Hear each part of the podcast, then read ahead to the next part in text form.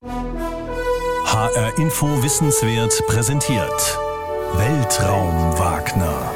Der Podcast zum Thema Raumfahrt mit Dirk Wagner und Oliver Günther. Hallo, mein Name ist Dirk Wagner. Und ich bin Oliver Günther. Und heute geht es bei uns um das Thema Cape Nordsee, der Traum vom deutschen Weltraumbahnhof. Ich glaube, Cape Nordsee ist geografisch nicht so wirklich sinnvoll. Cape Canaveral heißt ja auch nicht Cape Atlantic, aber egal, wir haben gedacht, das klingt irgendwie seltsam und schräg und irgendwie interessant und deswegen haben wir uns für diesen Titel entschieden. Es geht heute um die Frage, die im Moment viel diskutiert wird in der Raumfahrtindustrie, aber auch in der Politik, ob Deutschland einen eigenen Startplatz für Raketen braucht, einen Anführungszeichen Weltraumbahnhof Anführungszeichen. Wobei ich das mit Cape Nordsee, das gefällt mir schon gut. Also ja, weil, ja das dachte ich mir. Das war nämlich meine erste Assoziation, als ich das gelesen habe mit dem deutschen Weltraumbahnhof. Da habe ich so als erstmal gedacht, äh, sollen wir jetzt sowas kriegen wie so ein deutsches Cape Canaveral oder sowas, ja? Mhm. Da fehlt mir so ein bisschen die Fantasie für. Also wenn du dir diese Türme anguckst und die Infrastruktur, äh, die wir ja kennen von Cape Canaveral, ja, da denke ich mir schon, äh, oder habe ich mir gedacht, wo bitte soll das irgendwie hier stattfinden? Also ich sag mal, Deutschland dicht besiedelt. Jo. Das werden wir klären im Rahmen dieser Folge, aber ja. ich kann dir so viel schon sagen, es soll natürlich nicht ein zweites Cape Canaveral werden. So gigantisch groß das können wir uns hier in Deutschland gar nicht vorstellen. Deshalb ist dieser Würde Begriff auch tatsächlich nicht gehen, gell? Also ja, dieser Begriff Weltraumbahnhof ist, glaube ich, auch ein bisschen irreführend. Es geht eigentlich um einen Startplatz, aber es wurde natürlich in den Medien auch überall so unter diesem Stichwort Weltraumbahnhof geschrieben und analysiert. Und warum nicht? Der Begriff, da entstehen ja auch Bilder im Kopf, die können wir vielleicht ein bisschen zurechtrücken. Hm. Am Ende ist es vielleicht eher eine Busstation. Was ja auch nicht verkehrt wäre. Okay, wir schauen. ja? ja? Vielleicht nochmal, wie hat diese Diskussion angefangen? Eigentlich mit einer Initiative des BDI. Mhm. Also eigentlich habe mir das mal angeguckt. Ich habe zunächst gedacht, das ist eine Studie, ist es aber nicht. Eigentlich ist es eine Hochglanzbroschüre, zwölf Seiten. Übrigens BDI, Bundesverband der deutschen Industrie. Genau. Und der hat in einer zwölfseitigen Broschüre mal sich dieses Themas angenommen. Deutscher Weltraumbahnhof. Ich kann die Broschüre wirklich sehr empfehlen findet man im Netz. Die können wir auch ähm, sicher begleitend zu der Folge auf Twitter einstellen. Und wird da auch von einem Bahnhof gesprochen tatsächlich? Da wird auch von einem Bahnhof gesprochen. Und daraufhin hat dann die Bundesregierung gesagt, okay, wir werden diese Initiative, diese Idee eines deutschen Weltraumbahnhofs prüfen. Weil, das ist schon mal klar, so ganz ohne öffentliche Mittel und ohne öffentliche Unterstützung auch, weil sowas ist ja tatsächlich ein Infrastrukturprojekt, eine größere Investition, wird es nicht gehen. Und, und interessant ist ja auch, prüfen, also wenn es so verschiedene Eskalationsstufen in der Politik gibt für ein Projekt, gibt es A, gar nicht drauf eingehen, das ist wahrscheinlich die Höchststrafe. das zweite ist, wir, wir lehnen das schon mal komplett ab. Dann gäbe es, das wäre auf der anderen Seite der Skala, sofortige Zustimmung und das zwischendrin ist die Studie, die man zumindest untersucht, also wo man sagt, das prüfen wir, die Prüfung ist es. Mehr als wir werfen es gleich in den Papierkorb. Mhm. Also das würde ich auch sagen. Es ist allerdings noch kein klares Bekenntnis, ja, wir finden es gut. Also es ist wirklich so ein Zwischending. Ja? So ist diese ganze ähm, Diskussion losgegangen, eben mit diesem Papier des BDI und mit der Reaktion, der wohlwollenden Reaktion der Bundesregierung.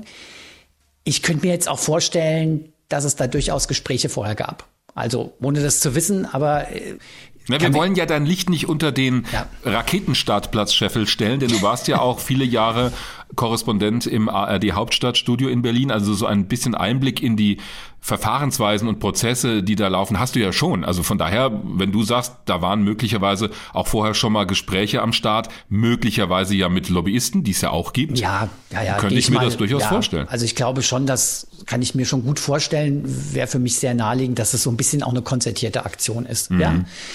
Und was sehr interessant ist, ich habe mir diese Broschüre des BDI mal durchgelesen und da sind zwei Stichworte, die, wenn wir über diesen Weltraumbahnhof, diesen deutschen Weltraumbahnhof reden, ganz zentral sind oder für mich zumindest ganz zentral sind. Und das ist einmal das Stichwort kommerzielle Nutzung des Weltraums. Das ist das erste Argument, das immer wieder kommt.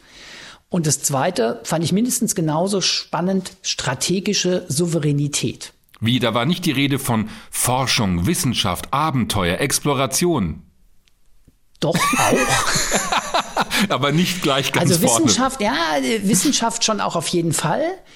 Aber, also ich sage jetzt mal, es ist so meine Interpretation, ja. Für mich waren diese Argumente, wir kommen im Bereich der Raumfahrt in eine neue Phase, weg von den großen Missionen, also ich sage jetzt mal Mensch auf den Mond oder jetzt, wo ja viele irgendwie von träumen, eine Mission zum Mars. Das kommen wir so ein bisschen weg. Ja, klar, die gibt's noch, die Ideen, aber es gibt einen zweiten Sektor, der immer wichtiger wird, nämlich wirklich die kommerzielle Nutzung des Weltraums.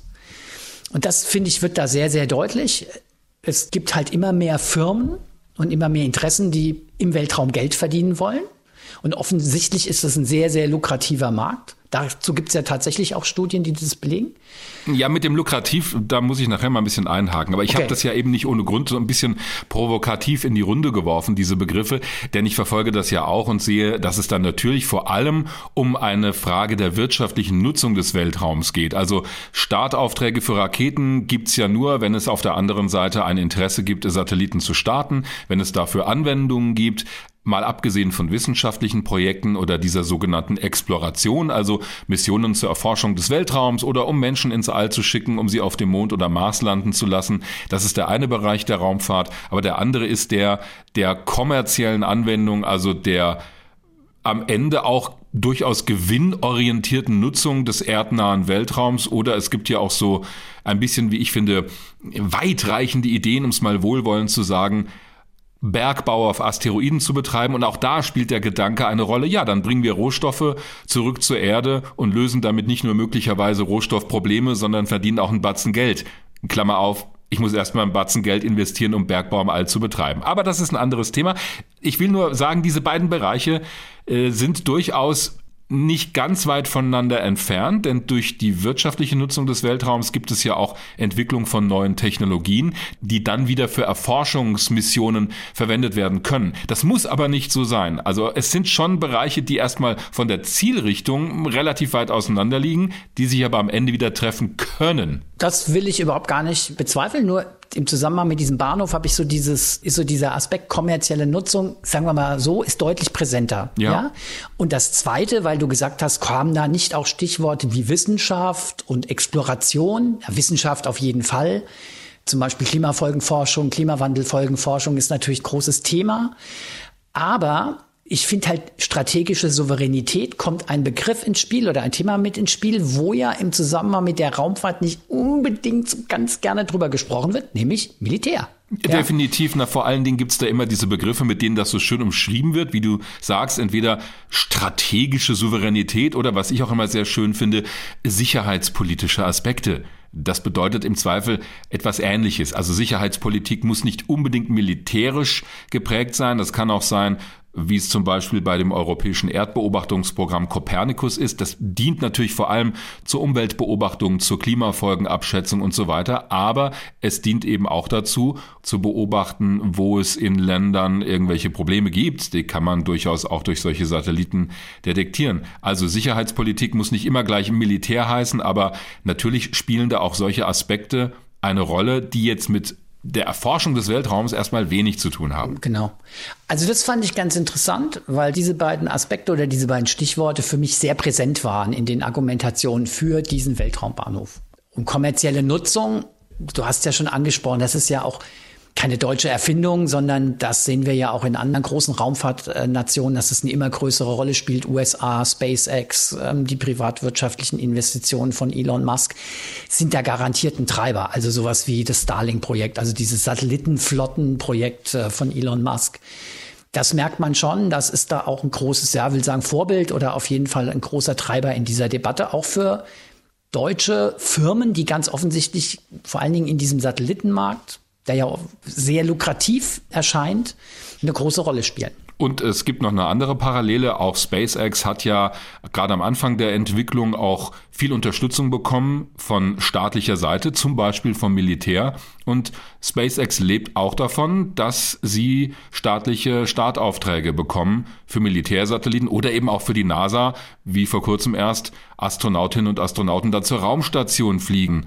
Also da spielt die Anschubfinanzierung auch eine große Rolle. Und so ähnlich werden wir sehen, ist ja auch das Modell bei diesem sogenannten Weltraumbahnhof, ja, um mal bei dem Begriff zu bleiben.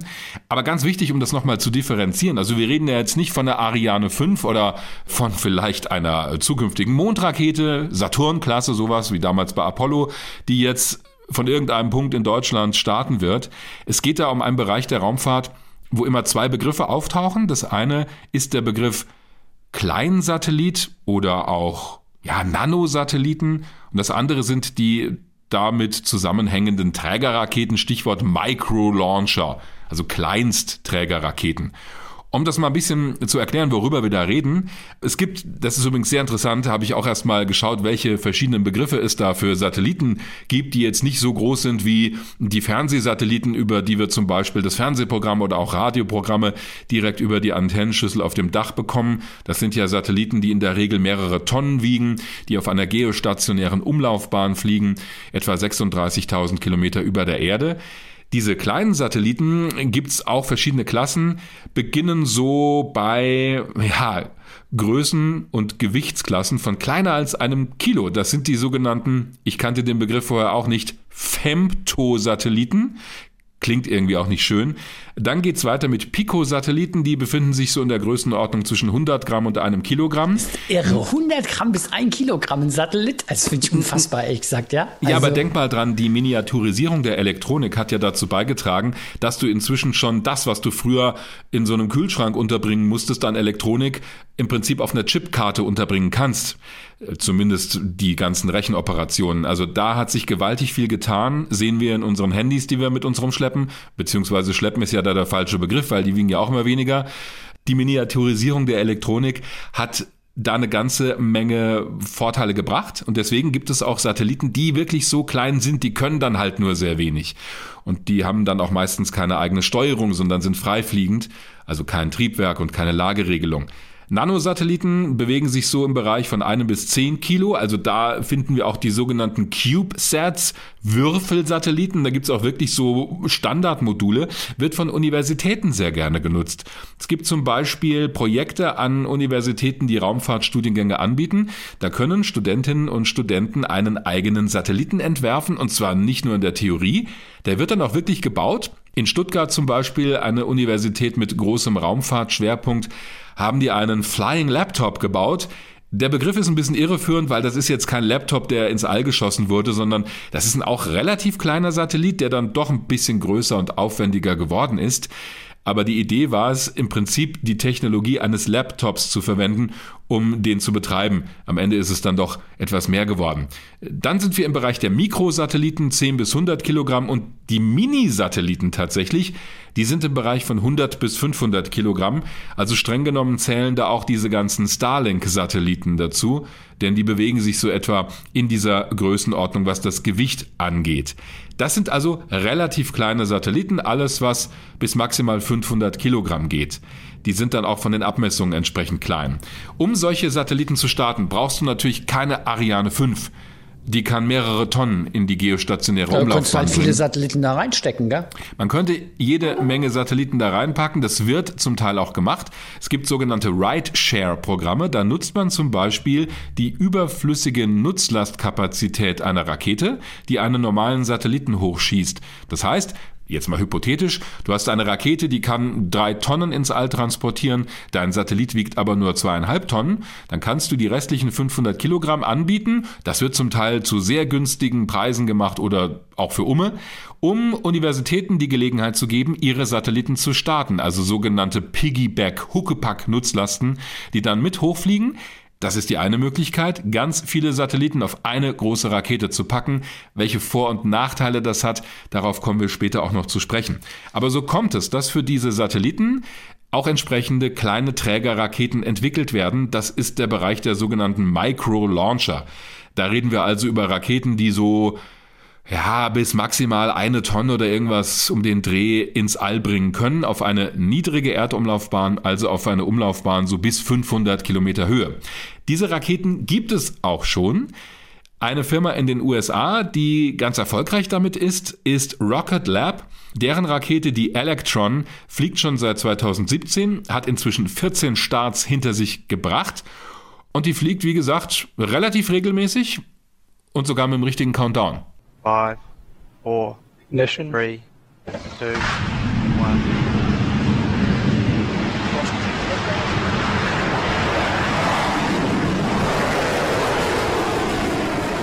So startet diese Electron, die allerdings auch nur Satelliten bis ja so 225 Kilogramm in der Basisversion transportieren kann. Aber das reicht.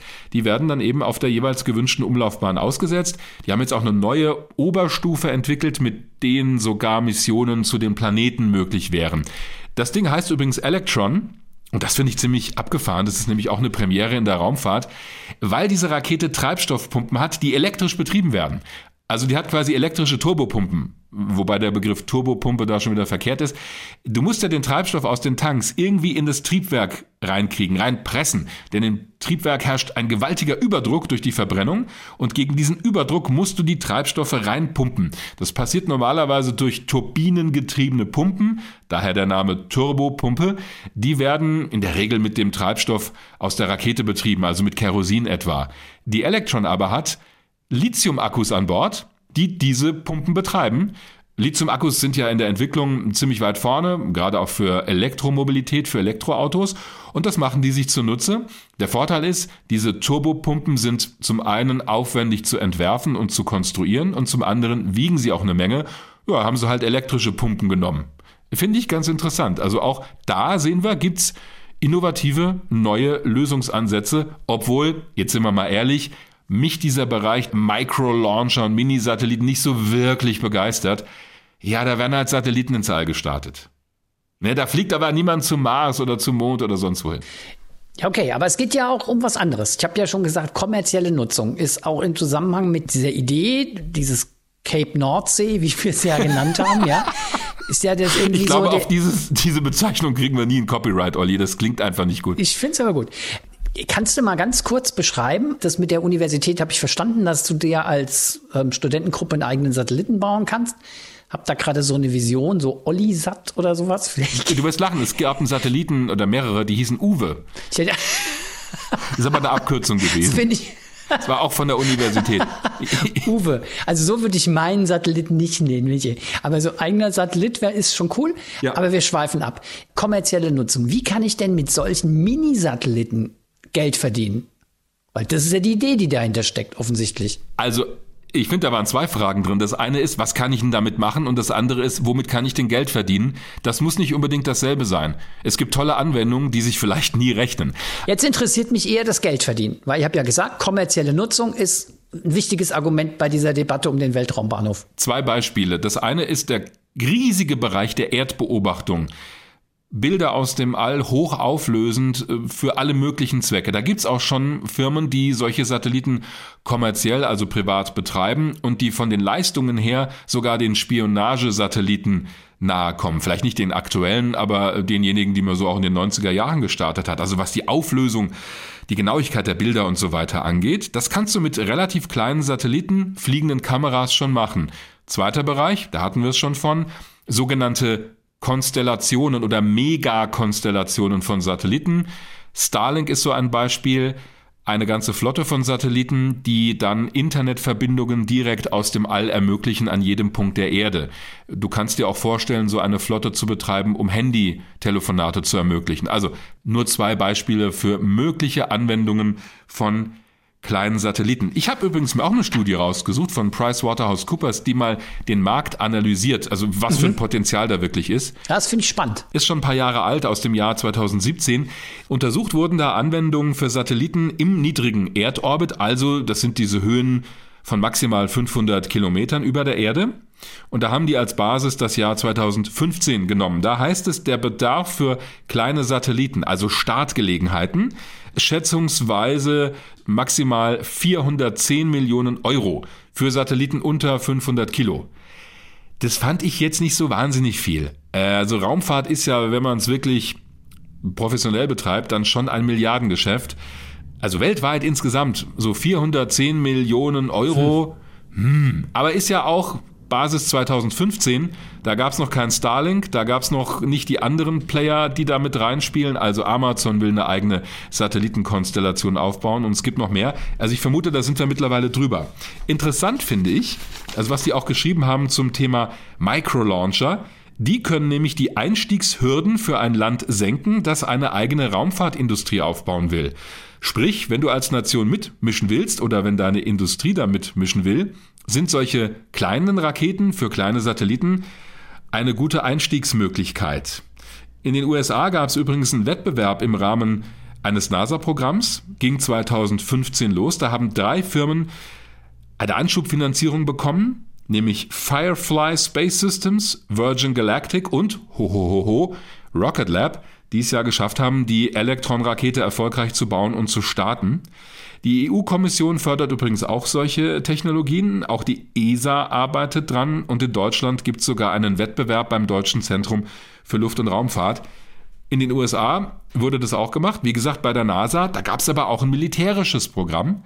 Und da sind wir wieder beim Stichwort militärische Nutzung. Klar, also wenn ich schnell reagieren will auf eine sich verändernde Lage, dann brauche ich nicht erst in einem halben Jahr einen Satellitenstart, sondern ich will vielleicht übermorgen einen Satelliten starten, der ganz spezielle Aufgaben erfüllt, welche auch immer. Also halten wir fest, da gibt es offensichtlich irgendeinen Markt. Wie groß der genau ist, ich denke, da gibt es unterschiedliche Studien. Interessant ist auch, darauf bin ich ebenfalls gestoßen, auf die Äußerung eines Analysten einer anderen Firma, Quilty Analytics. Und der sagt, es kann billiger sein, also gerade bei solchen Megakonstellationen, Dutzende von Satelliten mit einer einzigen Rakete zu starten, als jeden einzelnen in eine eigene Rakete zu packen. Denn bei solchen Konstellationen, das sehen wir ja bei Starlink, ist es ja so, die schießen 60 Satelliten pro Start da hoch. Gut, die wollen auch zigtausend da oben platzieren. Aber diese 60 fliegen dann auf derselben Umlaufbahn, also auf derselben Bahnebene. Das muss man eigentlich sagen. Und das ist ja der interessante Gedanke. Also warum soll ich, wenn ich eh 60 Satelliten auf einer Bahnebene verteilen will, 60 Raketen nehmen? Also für solche Anwendungen mache ich mal ein Fragezeichen dahinter, ob wir dafür so ganz kleine Raketen brauchen, die nur einen Satelliten transportieren können. Gut, auf der anderen Seite. War das jetzt zu skeptisch? Ich weiß es nicht. Nee, also nee, nee, ich, dein Hinweis, das ist übrigens auch was, was ich in diesem BDI-Papier gelesen habe. Also diese Huckepack-Konstellation, das wollte ich ganz kurz nochmal anmerken, weil ich das einen ganz interessanten Aspekt finde. Wenn du dich sozusagen in einen größeren Raketenstart einmietest, weil da noch Platz ist, ja, das hat halt erhebliche Vorlaufzeiten. Du hast ja gerade eben beschrieben, gerade so vor der militärischen schnelle Reaktion ist ja da ein wichtiges Stichwort, Quick Response dass es da durchaus attraktiv sein kann, eine schnelle Startmöglichkeit zu haben. Und das ist halt bei diesen großen Raketenstarts oft nicht gegeben. Ich habe irgendwo gelesen, dass du da teilweise wirklich Monate oder sogar ein Jahr Vorlaufzeit hast, ja, ja, ja. um dich in so eine große Rakete, sag ich jetzt mal, einzumieten. Und das ist natürlich, wenn es um Schnelligkeit und um Flexibilität geht, das ist natürlich dann echt nicht attraktiv, muss man halt einfach sagen. Das werden wir auch in dieser Folge das ein oder andere Mal hören, diesen Aspekt, weil sich darum ja auch eine große Diskussion dreht, pro und contra, was so einen Weltraumbahnhof angeht. Jetzt sind wir schon ziemlich tief in die Materie eingestiegen, aber die Grundfrage, die wollten wir natürlich auch stellen, nämlich wo soll so ein möglicher Startplatz denn bitte schön sein? Mhm. Darüber habe ich mit Eugen Reichel gesprochen. Der hat lange bei Airbus gearbeitet. Früher war das EADS Astrium, also die Raumfahrtsparte des Airbus-Konzerns. In Ottobrunn war er unter anderem hat sich viel mit der Herstellung und dem Betrieb von Satelliten beschäftigt und er ist Buchautor. Er gibt zum Beispiel jedes Jahr ein, wie ich finde, sehr lesenswertes, weil auch durchaus persönlich gefärbtes Jahrbuch aller Raumfahrtaktivitäten raus. Das heißt dann Space 2019, 2020 und so weiter. Meine erste Frage an ihn war, weil ja Deutschland so dicht besiedelt ist, welche Regionen scheiden denn von vornherein aus für so einen möglichen Raketenstartplatz? Ja, das ganze Festland würde ich sagen, mit wenigen Ausnahmen. Also alles, was meeresnah liegt, würde im Prinzip gehen, soweit es keine vorgelagerten Inseln gibt. Und äh, hier wäre, äh, ich nenne es mal, der historische Standort Peenemünde nicht schlecht geeignet. Aber das wäre es dann so ziemlich für das Festland. Mhm. Äh, wir müssten also für Anwendungen, die Raketenstarts betreffen, müssten wir aufs Meer hinausgehen und da hätten wir ein paar schöne Inseln im Angebot allen voran Helgoland. Da wäre es theoretisch möglich, aber man kann auch ohne weiteres machen andere Hersteller auch äh, eine Startplattform einfach vor die Küste schleppen und von dort aus starten. Da kommen wir gleich noch zu, weil Sie gerade Peenemünde angesprochen haben. Dort wurde im Zweiten Weltkrieg die V2 entwickelt von den Nazis. Also das war eine Kriegsrakete, die ja dann auch als Waffe eingesetzt wurde, unter anderem gegen Großbritannien. Für die Produktion der V2 hat man später auch ein eigenes Konzentrationslager gebaut. Da sind also viele Menschen schon bei der Produktion gestorben. Das ist natürlich historisch extrem schwierig, so ein Ort, oder? Äh, ganz deswegen glaube ich auch nicht dran. Das ist historisch belastet hierzulande, mhm. obwohl ich äh, durch meine vielen persönlichen Erfahrungen mit diesem Standort und mit Leuten aus vielen Nationen, mit denen ich den Standort besucht habe, gesehen habe, dass das durchaus zum Beispiel von den Briten, die Sie gerade erwähnt haben, keineswegs so gesehen wird. Also die hätten schon gerne, dass der Standort wieder so hergerichtet wird, wie er mal war, als historischer Standort. Denn es ist ja, wenn man jetzt die ganzen Kriegsgräueln mal beiseite äh, legt, es ist der Geburtsort der Raumfahrt im Grunde. Und es gibt ja auch inzwischen ein Museum da, das sich ja gerade auch mit dieser Geschichte sehr intensiv auseinandersetzt. Aber bleiben wir mal bei dem Stichwort schwimmende Plattform. Das haben Sie schon angesprochen. Wie würde sowas aussehen und wo müssten wir die hinschleppen? Wo immer wir wollen, natürlich am besten möglichst küstennah wenn wir beispielsweise Starts in der Nordsee machen, in genau nördliche Richtung auf die sogenannten polaren Umlaufbahnen. Da würde es genügen, einfach, na, sagen wir, auf der Höhe Helgolands zu sein, vielleicht sogar noch südlich davon. Ah, okay. Das heißt, wenn die Leute auf Helgoland sagen würden, nee, also so eine Startrampe wollen wir nicht bei uns auf der Insel, könnte man einfach so eine Startplattform in die Nähe schleppen obwohl so eine Startplattform, viele Leute stellen sich das enorm groß vor, so die Anlage, aber es wäre tatsächlich eine Anlage, die nicht wesentlich größer wäre als ein Tennisplatz oder vielleicht zwei Tennisplätze. Ah, so eine Art äh, Bohrinsel eigentlich. Ja, so ein Bohrinsel. Ja. Im Grunde ist es so groß. Schauen Sie sich die SpaceX-Plattformen an, mit denen die ersten Stufen eingefangen werden. Riesige Raketenstufen übrigens. Die sind etwa 80 Meter lang und etwa 60 Meter breit. Mhm. Also so viel Platz bräuchte man ungefähr auch für einen Start. Es gibt auch Startplattformen, die Chinesen benutzen welche, die haben ungefähr die Größe, nicht mehr. Das Problem ist ja, wenn man es an Land bauen würde, haben Sie ja auch vorhin schon angedeutet, dann fällt vielleicht die erste Stufe auf bewohntes Gebiet oder wenn so ein Start schief geht. Also das geht aus Sicherheitsgründen natürlich nicht. Aber wenn ich da jetzt in der Nordsee rumschippere, welche Umlaufbahnen kann ich denn von dort überhaupt erreichen? Also gibt es da Begrenzungen wegen der Landmassen in der Nähe? Äh, ganz genau. Die Begrenzung wäre im Grunde die auf polare Bahnen und auch da nur auf bestimmte, auf, sagen wir, auf die häufigsten benutzten, die in etwa 500 Kilometer Höhe die Pole umqueren. Da könnte man Helgoland gut einsetzen. Das sind Bahnen, die ungefähr, ich würde mal sagen, ein Drittel aller Satelliten benötigen für ihre Aufgaben, aber nicht mehr. Für alles, was man an anderen Bahnen benötigt, müsste man woanders hin. Da wäre eben zum Beispiel Peenemünde gut geeignet. Da könnte man ein bisschen in, in östliche Richtung in die Ostsee hinausschießen. Oder aber man schleppt die Startplattform eben hinaus auf die, ja nicht Nordsee, auf den Atlantik und äh, schießt von dort aus nach Osten. Das ist die bevorzugte Richtung, weil man dort die Erddrehung mitnehmen kann. Ein guter Standort wäre beispielsweise auch Madeira. Das ist ja wie ein Flugzeugträger im Atlantik. Könnte man gut sowas unterbringen. Jetzt sollen von so einem möglichen deutschen Weltraumbahnhof sogenannte Micro-Launcher starten, also relativ kleine Raketen mit auch kleinen Satelliten an Bord. Welche Anwendungsmöglichkeiten sehen Sie denn dafür überhaupt? Äh, es ist äh, unglaublich, wie die Zahl der Anwendungsmöglichkeiten mit der Zahl der Startmöglichkeiten zunimmt in letzter Zeit.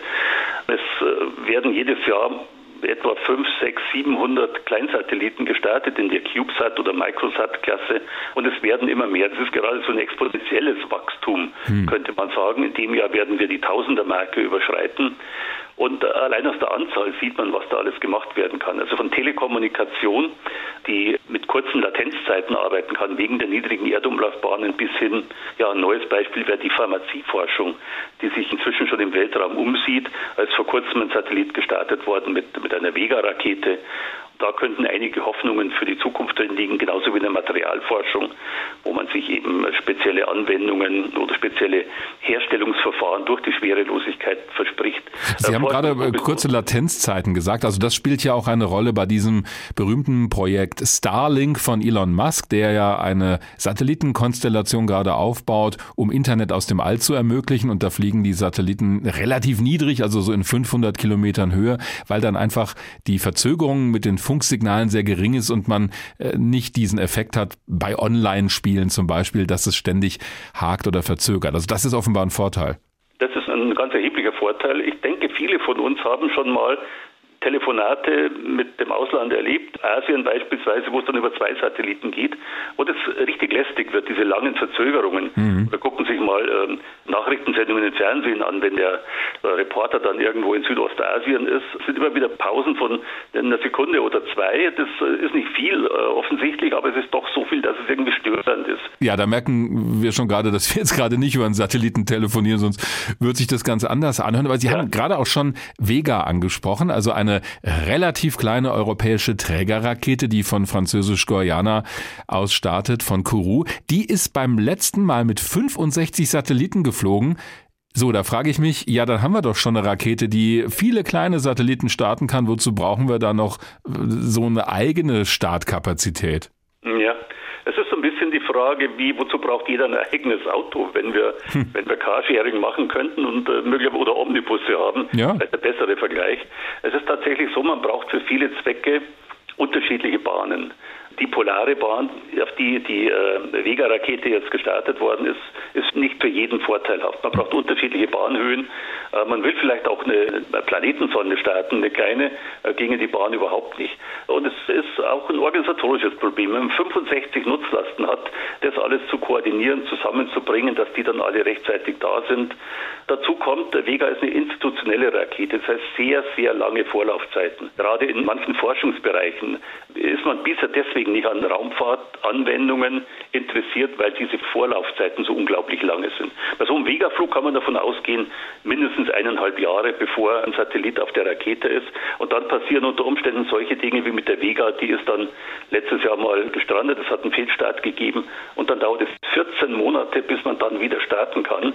Das ist für manche Zwecke einfach nicht diskutabel. Ah, ja. Gerade eben die erwähnte Pharmazieforschung, wo es vielleicht darauf ankäme, jetzt einen Start durchzuführen, die Ergebnisse äh, einzubauen und einen nächsten Start zu machen, um zu gucken, wie das Medikament jetzt in Schwerelosigkeit besser produziert werden kann. Also das leuchtet mir ein, wenn man jetzt einen Satelliten hat, der auf die eine Umlaufbahn will und der andere auf eine andere, da können die nicht alle in einer Rakete fliegen. Das klingt nachvollziehbar. Eine Sache fand ich auch noch interessant. Bayerns Ministerpräsident Markus Söder, also bei Ihnen um die Ecke mehr oder weniger, der ja, war jetzt, genau. war jetzt unterwegs bei ESA Aerospace, ein Unternehmen ja. aus Bayern, und die entwickeln eine Rakete für Nutzlasten bis 1200 Kilogramm. Das ist jetzt aber schon nicht mehr ganz so klein, oder? Das ist schon ja ein größeres Gerät. Ja, das ist schon Kompaktklasse, würde ich sagen. Ach was.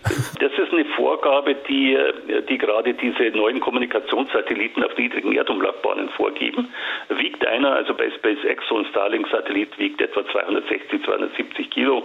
Naja, und wenn man da zwei oder drei oder vier starten will und auf eine Rakete packen will, das ist meistens so der Bestand für eine Bahnebene, dann kommt man auf diese 1200 Kilo. Mhm. Äh, und ich kenne die, die Werte jetzt nicht ganz genau. Das ist für eine niedrige Erdumlaufbahn genau nach Osten raus, die man ja vom erwähnten Helgoland aus leider nicht erzielen kann, müsste man dann tatsächlich woanders hin zum Starten gehen. Ihre persönliche Einschätzung, auch als jemand, der lange in der Raumfahrtindustrie gearbeitet hat, für wie sinnvoll halten Sie so einen deutschen Weltraumbahnhof? Schon sinnvoll, weil eben viele noch ja, in den Startblöcken sind und gucken, wie entwickelt sich das kann ich meine Entwicklungen jetzt vielleicht auch endlich mal in den Weltraum bringen und dort testen. Es gibt Institute, es gibt viele Universitäten, die stehen in den Startlöchern, gucken, wann haben wir denn eigentlich eine eigene Startmöglichkeit, wann ist es günstig genug, dass wir das machen können und vor allen Dingen, wann ist es schnell genug, um eine Testserie durchzubringen, sagen wir in der Zeit zwischen Masterabschluss und Doktorarbeit. Also in drei, vier Jahren mit mehreren Starts, das geht, denke ich, nur mit der Privatindustrie und da wäre natürlich ein deutscher Standort nicht schlecht. Wir sollten es versuchen, wobei ich allerdings meine Zweifel habe. Deutschland ist immer noch das Mutterland der Bürokratie. Und da sowas durchzubringen, das halte ich schon für extrem schwierig. Und ich bedauere jeden, der versucht, es durchzubringen hier in Deutschland. Na, schauen wir mal. ja. Soweit der Raumfahrtautor und Journalist Eugen Reichel rund um das Thema, wo sollen wir denn bitte schön so eine Startrampe bauen in Deutschland oder in der Nähe von Deutschland, also irgendwo in der See. Also ich höre da raus, wahrscheinlich wird so eine Plattform. Ja, wahrscheinlich wird so eine Plattform, zumal ich auch echt mal sagen muss, so Peenemünde. Puh, also er hat ja da schon angedeutet, dass das durchaus auch ein Platz ist, der für ihn in Frage kommt. Aber gerade wenn man so über militärische Nutzung nachdenkt, pff, ja. also das kann ich mir irgendwie so vor dem historischen Hintergrund echt schwer vorstellen. Finde ich auch. Also, aber ist, glaube ich, habe ich auch so rausgehört, auch nicht so die favorisierte und wahrscheinliche Variante. Also ich denke auch, gerade vor dem Hintergrund, was andere so machen in dem Bereich, die jetzt nicht unbedingt die günstigsten Startplätze haben für Raketen, denn der allergünstigste, um jetzt in eine normale Umlaufbahn zu kommen, ist ja direkt am Äquator. Deshalb ist Kourou, französisch Guayana, ein so guter Startplatz für die europäischen Trägerraketen. Das ist ziemlich nah am Äquator. Denn die Erde dreht sich ja um sich selbst, einmal in 24 Stunden. Das heißt, die Drehgeschwindigkeit der Erde ist am Äquator am höchsten. Also wenn du am Pol stehst, direkt am Nord- oder Südpol, dann drehst du dich ja innerhalb eines Tages nur einmal um dich selbst. Ja, da passiert nicht viel. Stellst du dich aber an den Äquator, dann ist die Strecke ja viel größer, die du da zurücklegst bei einer Erdumdrehung. Und deswegen nimmt eine Rakete, die direkt vom Äquator aus startet, diesen Geschwindigkeitsvorteil mit. Natürlich nur, wenn du sie Richtung Osten startest. In die mhm. andere Richtung wäre es ein Nachteil, weil du dann gegen die Drehrichtung der Erde arbeitest.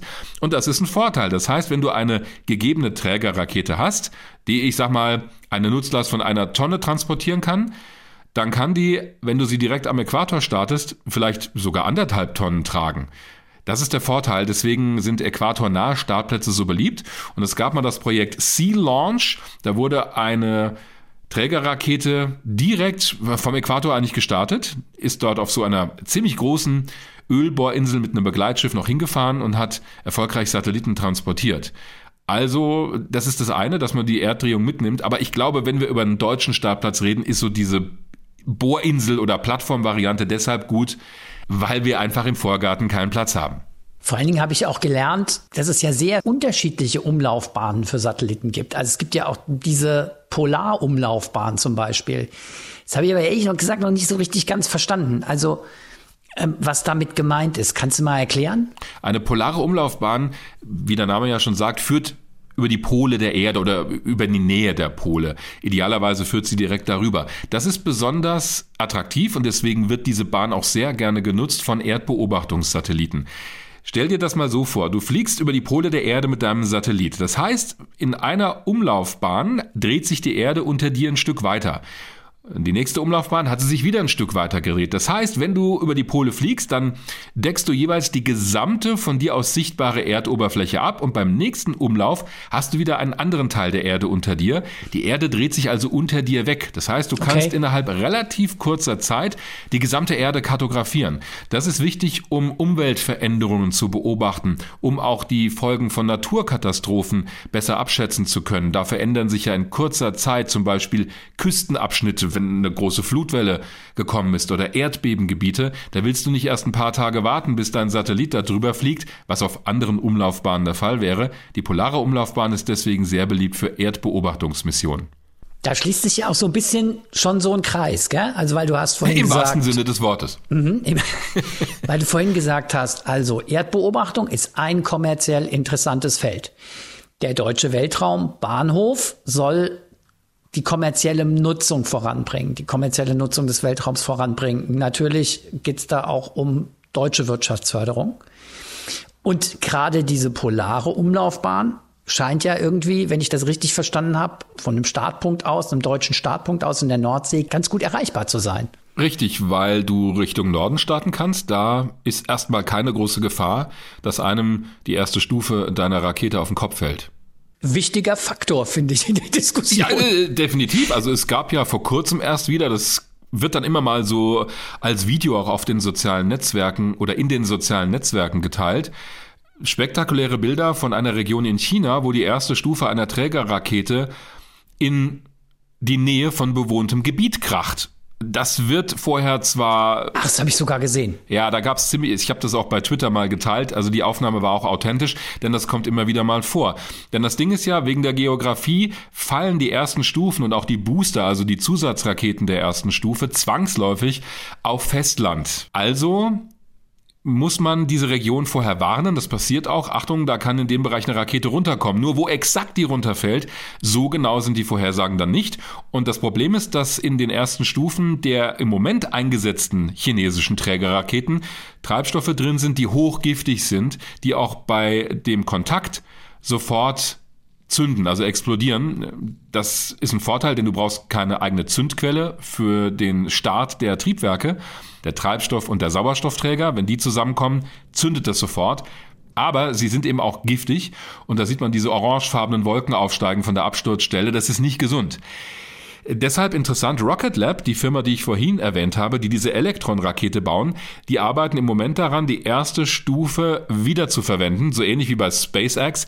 Die landet dann aber nicht auf Landefüßen, sondern, Achtung, soll an einem Fallschirm, also an so einem Gleitschirm durch die Atmosphäre fliegen in der letzten Phase und dann von einem Hubschrauber aufgeschnappt werden. Das wird auch funktionieren, denke ich, denn diese Rakete ist relativ klein, die wiegt nicht viel.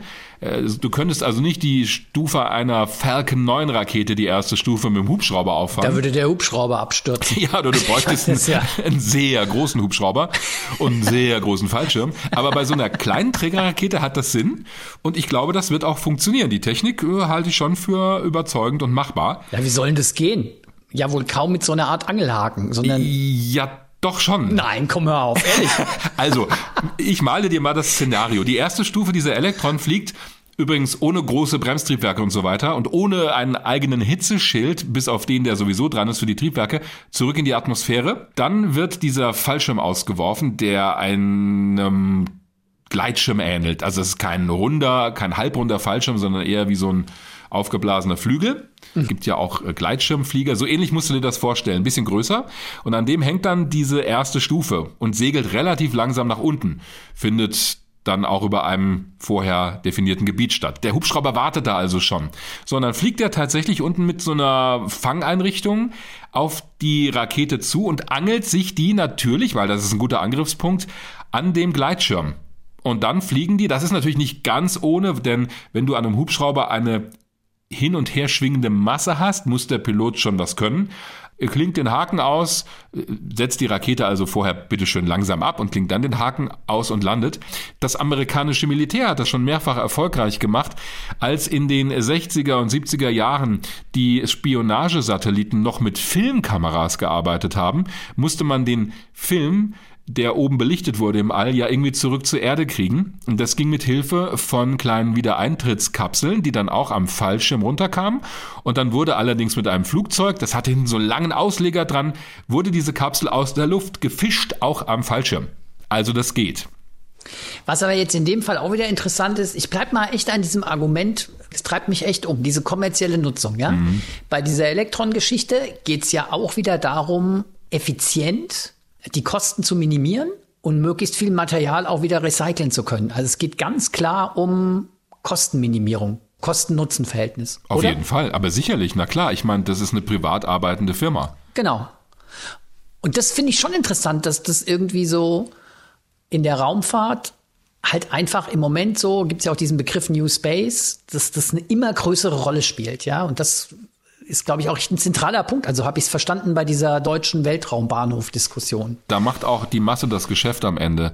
Denn da hast du nicht die großen Startaufträge, die pro Startauftrag dann dir erstmal viel Geld einbringen, sondern du brauchst viele kleine Aufträge oder möglicherweise von einer Firma halt einen Auftrag für zigtausend Satelliten, ja, siehe Starlink. Also das wird wichtig sein. Und deswegen haben wir uns ja auch die große Frage gestellt, wie viel Sinn hat das? Wie viel staatliches Geld fließt da rein? Und darüber haben wir mit dem Luft- und Raumfahrtkoordinator der Bundesregierung gesprochen, Thomas Jazombeck von der CDU, der sich mit der Idee eines deutschen Raketenstartplatzes eines Weltraumbahnhofs auch intensiv auseinandersetzt. Herr Jazombeck, der Bundesverband der deutschen Industrie hat ja einen Weltraumbahnhof in Deutschland ins Gespräch gebracht. Die Bundesregierung, also dann auch Sie, wollen den Vorschlag prüfen. Was spricht denn aus Ihrer Sicht für diese Idee? Ein Thema, was uns sehr am Herzen liegt, ist die Entwicklung von Launchern, also von Raketen in Deutschland. Und da haben wir tatsächlich drei sehr interessante Unternehmen, Start-ups, die mit sehr viel privatem Risikokapital gerade dabei sind, Raketen zu bauen und damit auch kommerzielle Weltraumflüge zu machen. Und äh, wir haben bei der letzten ESA-Ministerratskonferenz hierfür auch 30 Millionen Euro zur Verfügung gestellt für einen Wettbewerb, um den beiden ersten, besten, schnellsten Anbietern den ersten Flug dann auch zu finanzieren. Und Und, ähm, Gehört zu diesem Unternehmen auch ESA Aerospace? Da hat ja gerade Markus Söder in Bayern ziemlich Werbung für gemacht. Ich war sogar tatsächlich mit dabei und nicht zu Unrecht. Es sind drei Unternehmen, es sind ESA Aerospace, Rocket Factory in Augsburg und High Impulse aus Baden-Württemberg, die hier einen sogenannten Meilensteinpreis vom DLR bekommen haben oder von uns, aber mit Hilfe des DLRs, wo es Technologieförderung gibt und die alle drei gute Chancen haben, am Ende hier das Rennen zu machen. Und es geht jetzt darum, für die eine passende Infrastruktur auch aufzubauen. Und die Frage ist in der Tat eine, die man diskutieren kann. Brauchen wir dafür auch ein Spaceport in Deutschland oder gibt es genügend Kapazitäten in Europa, die gerade entstehen, dass man so etwas nicht braucht? Jetzt hört sich ja so Weltraumbahnhof ein bisschen an nach Cape Canaveral in der Nordsee, weil Nordsee ist ja ein angedachter Standort für so einen deutschen Weltraumbahnhof. Das hört sich jetzt für einen Außenstehenden erstmal so ein bisschen größenwahnsinnig an. Oder was verbirgt sich hinter dieser Idee eines deutschen Weltraumbahnhofs? Tatsächlich so eine Art zweites Cape Canaveral? Also ich glaube, die Idee besteht tatsächlich nicht darin, Cape Canaveral in der Nordsee nachzubauen, sondern äh, die Idee besteht darin, für deutlich kleinere Launcher, und wir reden ja jetzt hier bei diesen New Space Launchern von der Größenordnung von einer halben Tonne bis einer Tonne Nutzlast. Das heißt, das ist ein Fünftel bis ein Zehntel dessen, was die Ariane macht, aber mit höherer Flexibilität das ist die Größe, über die wir reden. Und jedenfalls ist der BDI der Auffassung, man könnte sowas von einer mobilen Plattform, von einem Schiff quasi aus starten. Man könnte das auch multifunktional auch noch für andere Dinge verwenden, um damit am Ende halt irgendwie auch die Fixkosten besser aufzuteilen.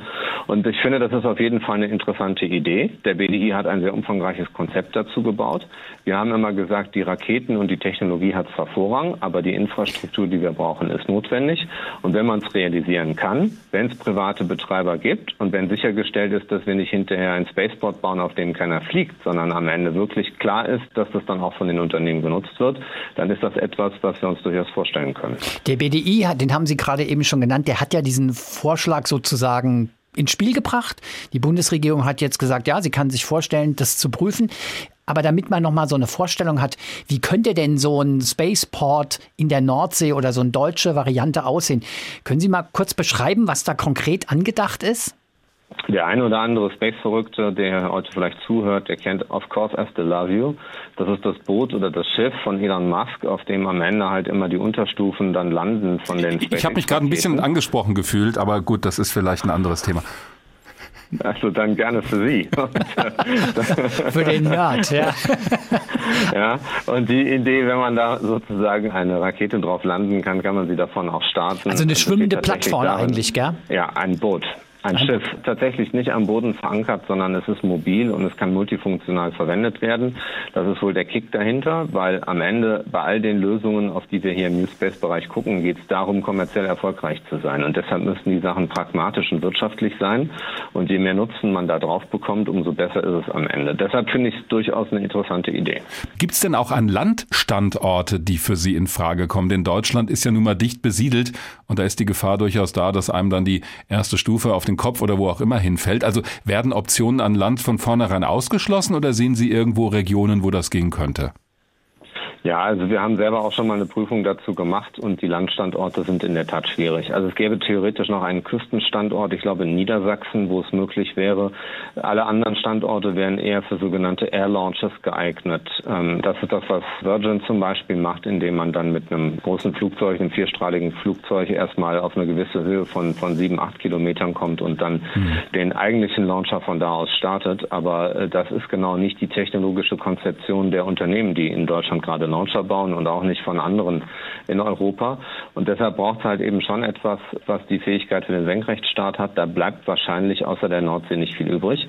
Aber man muss auch gucken, ganz so einfach ist es nicht. Es geht natürlich dann um Umweltschutzfragen, aber es geht auch dann um den Luftraum, der gesperrt werden muss, damit es keinen Überflug geben kann und so weiter und so fort. Also es ist nicht ganz so trivial, wie es vielleicht in mancher Schlagzeile deutscher Publikumszeitungen manchmal erschien. Ja, da gab es ja gerade eine gewisse Aufmerksamkeit für Rostock-Lage, für den Flughafen dort. Da gab es eine Studie, in Auftrag gegeben von der dortigen Landesregierung, die eben genau geprüft hat, ob dieser Flughafen geeignet wäre für das, was Sie erwähnt haben, diese Air Launcher, also für Flugzeuge, die dann mit einer Rakete unter dem Flügel oder unterm Rumpf versuchen, einen Satelliten ins All zu starten. Es gibt noch eine andere Idee. Wir haben mit dem Raumfahrtjournalisten Eugen Reichel gesprochen und der hat Peenemünde erwähnt. Also geografisch sagt er, wäre das durchaus machbar, aber wir wissen ja nun, der Ort ist mehr als historisch belastet. Ist das was, was Sie von vornherein ausschließen? Ja, es gab mal eine Prüfung und da gab es als ein Kriterium auch die politische Opportunität. Und da bekam Peenemünde jedenfalls zwei Minuszeichen. Und ich äh, glaube, man muss diese äh, Entscheidungen und Überlegungen am Ende tatsächlich auch mit der Industrie zusammenführen, also mit denjenigen, die da am Ende auch starten sollen. Und das ist das, was wir machen. Und da ist jedenfalls Peenemünde als Standort bisher nicht wirklich in Erscheinung getreten, sondern diese Nordsee-Plattform oder dieses Boot oder Schiff, was durch die Nordsee fährt, scheint jetzt tatsächlich die präferierte Variante zu sein. Und jetzt müssen wir gucken, ob das halt wirklich möglich ist, wie der finanzielle Aufwand tatsächlich aussieht und ob das am Ende halt einen Sinn macht. Und man muss natürlich gucken, was ist mit den anderen Spaceports. Also wenn man ein bisschen außerhalb Deutschlands guckt, dann sehen wir Initiativen in Schweden, in, in Norwegen, in Großbritannien, in Portugal. Und man muss halt eben schauen, inwieweit die Sachen tatsächlich ans Laufen kommen, was da für Restriktionen mit einhergehen. Dann ist natürlich natürlich auch immer die Frage, was wird dann auch von der deutschen Regierung erwartet, was zum Beispiel haftungsrechtliche Fragen betrifft. Und das können dann auch gute Gründe sein für uns zu sagen, dann machen wir es wirklich lieber selbst, wenn wir eh die Haftung auch dann übernehmen müssten, wenn man zum Beispiel in Norwegen startet, beziehungsweise halt eben möglicherweise diese anderen Spaceports erst in Jahren äh, fertig werden, denn wir wollen mit unseren neuen Launchern eigentlich schon gerne Ende 21, Anfang 22 in den Weltraum aufbrechen. Aber um es doch mal klar zu machen, Peenemünde haben Sie praktisch ausgeschlossen. Also Peenemünde ist nicht im Rennen am Augenblick. Also wenn sich jetzt jemand mit Leidenschaft für Peenemünde findet und ein plausibles Konzept macht, sind wir immer aufgeschlossen für gute Ideen und da wird sicherlich keiner die Tür zuschlagen. Weil Sie aber schon angesprochen haben, das Ganze ist natürlich auch eine finanzielle Frage. Jetzt könnte man ja sagen, gibt es nicht schon genug Raketenstartplätze auf der Welt? Also zum Beispiel Kourou in Französisch-Guyana. Sie haben auch schon gesprochen, die Initiativen, die andere Länder im Kopf haben. Kann man sich da nicht dranhängen? Oder hätte ein eigener deutscher Bahnhof tatsächlich auch nochmal, es geht ja auch um wirtschaftliche Aspekte, also wirklich wirtschaftliche Vorteile? Ja klar, wir wollen das natürlich erstmal machen, quasi um Business zu machen. Aber auf der anderen Seite ist auch das Thema Responsive Space beim Militär eine immer wichtigere Fragestellung. Wir haben ja mit viel europäischem Geld. Äh, also Responsive Space heißt, dass man schnell reagieren kann auf sich verändernde, in diesem Fall militärische Lagen, richtig? Nicht nur auf Mil ja, militärische Lagen. Also ich komme zu dem Beispiel, was ich gerade schon angefangen habe. Also wir haben mit viel Geld, mit Milliarden, mit Galileo ein eigenes Satellitennavigationssystem gestartet, um hier auch äh, im Krisenfall unabhängig zu sein von USA oder China. Und wenn jetzt Satelliten aus anderen Nationen an diese Galileo-Satelliten heranfliegen und die in irgendeiner Weise kompromittieren, dann muss man in der Lage sein, schnell eben genau diese Infrastrukturen wieder instand zu setzen. Und das ist Responsive Space. Beim BMP BMVG, beim Verteidigungsministerium ist da die Rede von Startfähigkeit innerhalb von 24 Stunden. Dafür braucht man dann natürlich auch in der Souveränitätsfrage eigenen Startstandort. Das ist entscheidend. Man braucht dafür sicherlich dann natürlich auch Raketen, die schon da sind und die einsatzbereit sind. Und sie brauchen am Ende auch Satelliten, die dann bestimmte Funktionalitäten direkt übernehmen können. Und das ist durchaus auch ein Aspekt, der dabei eine Rolle spielt. Aber wir werden jetzt kein Kuru 2 machen in der Nordsee. Das muss man auch deutlich sagen. Also dieser Spaceport ist halt sehr groß. Der ist auf die sehr großen Areale Ariane-Raketen ausgelegt. Die sind nach wie vor wichtig für unseren unabhängigen Zugang zum Weltraum. Und äh, wir werden Kourou und wir werden die Ariane auch in Zukunft brauchen. Wir wollen sie ein bisschen challengen durch die neuen Anbieter, gerade was den kommerziellen Bereich betrifft. Ähm, aber Ariane hat weiter seine Daseinsberechtigung und wir werden nichts in der Größe von Kourou am Ende in die Nordsee setzen. Das ist klar geworden, aber trotzdem gestatten Sie mir dann die Nachfrage. Wenn wir über Raumfahrt reden, auch gerade über deutsche Raumfahrt, reden wir ja oft über europäische Kooperationen, über den Rahmen, der über die ESA vorgegeben ist. Jetzt höre ich aber schon raus, nee, es gibt, was diesen Weltraumbahnhof angeht, aufgrund der Gegebenheiten, die Sie schon geschildert haben, durchaus auch ein nationales Interesse, einen eigenen Bahnhof zu haben. Das verstehe ich schon richtig.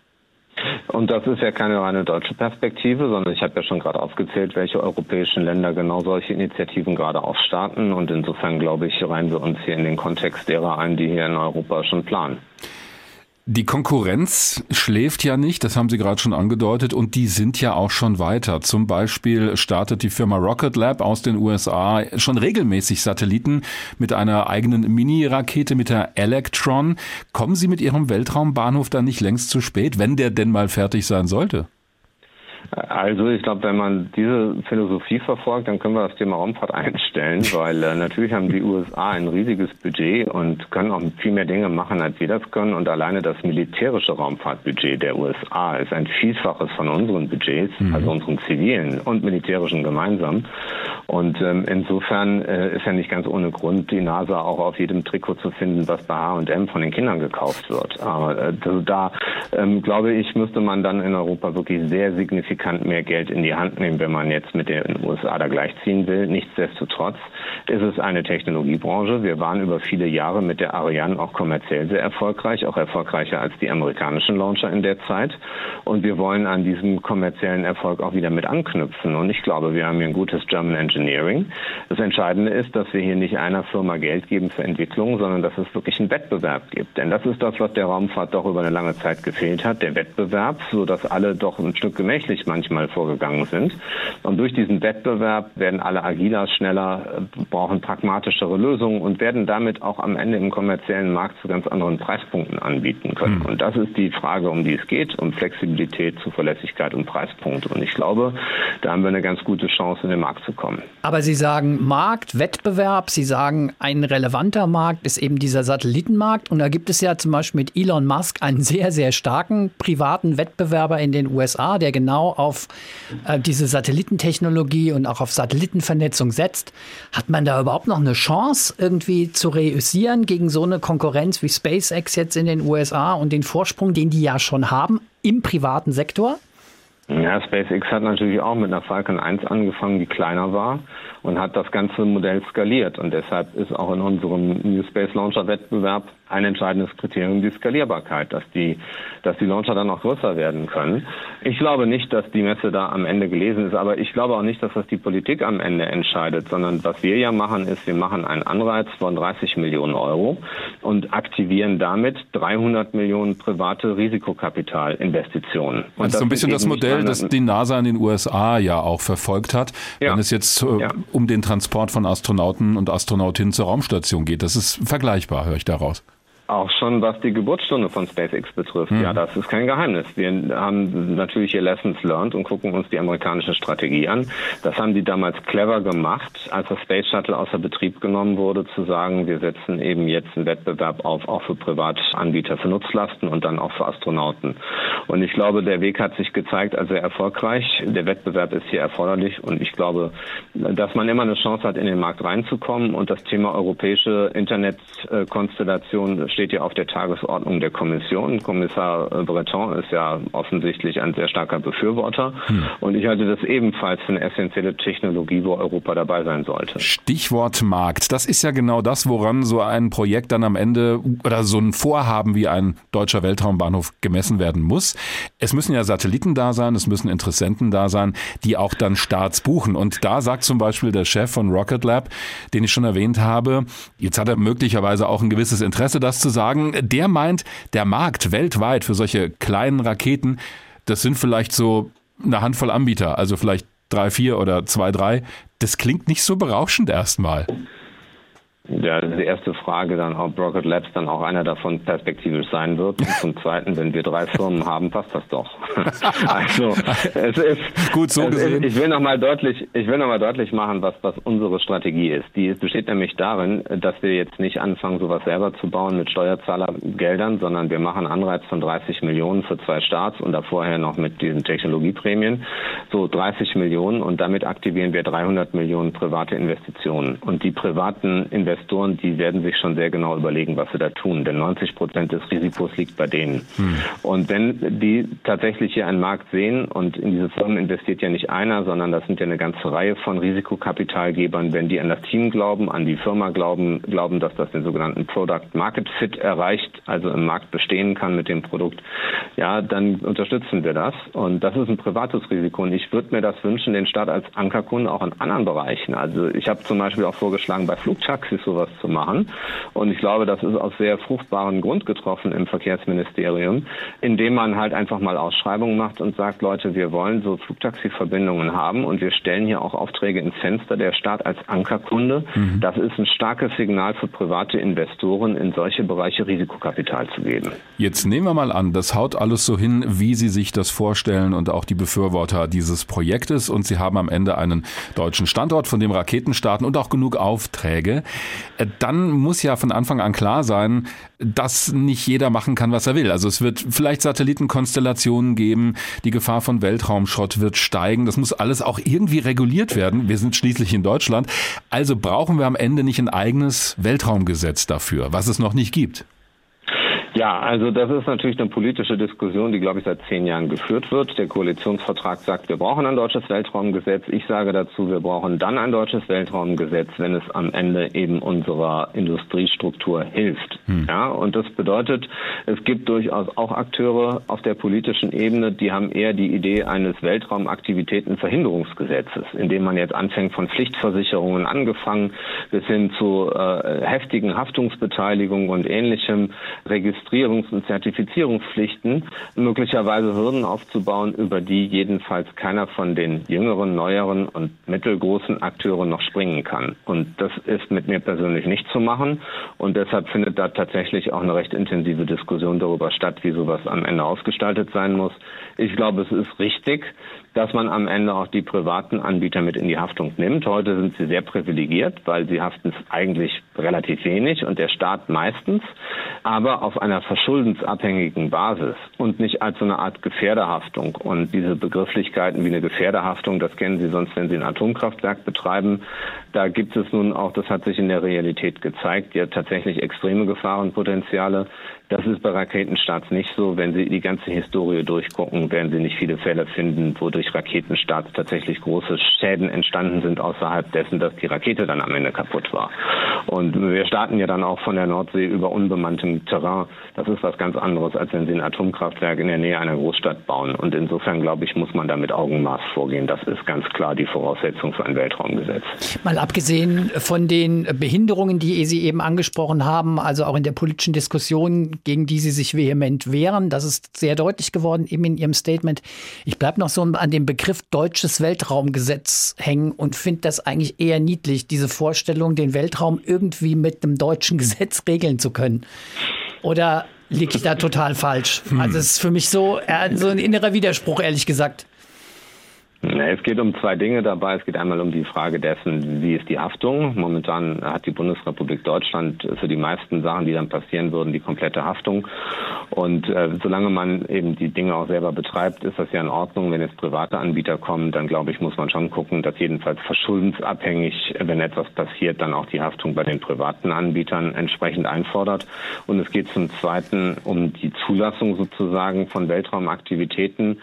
Da gilt Ähnliches. Das ist wie mit dem TÜV beim Auto oder eine allgemeine Betriebserlaubnis, wo halt eben auch eine Plausibilitätsprüfung gemacht wird, ob das, was da gestartet wird, am Ende auch Nachhaltigkeitsaspekten Genüge tut.